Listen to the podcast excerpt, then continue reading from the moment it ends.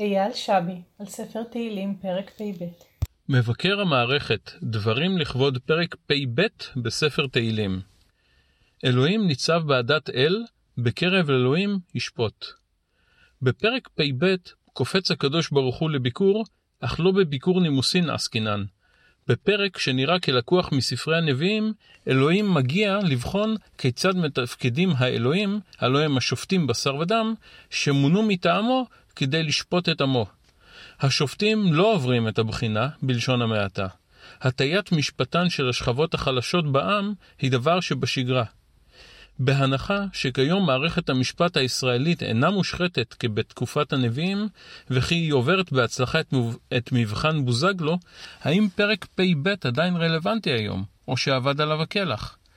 לטעמי, פרק פ"ב כוחו במותניו גם בימינו אנו. אמנם הפרק מכוון את חיציו אל מערכת המשפט ומעמיד את השופטים במקומם, אני אמרתי, אלוהים אתם, ובני עליון כולכם. אכן, כאדם תמותון, וכאחד השרים תיפולו. אך החיצים יכולים להיות מופנים באותה מידה כלפי כל מי שמועל בתפקידו.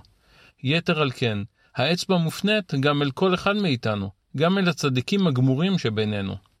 היי, hey, גם אם עשית טוב למישהו, גם אם יצאת מגדרך כדי לסייע לאדם ששיבה לעזרה, אל תעוף על עצמך. המעשה שעשית היה מתבקש. זכור שאתה בסך הכל בן תמותה.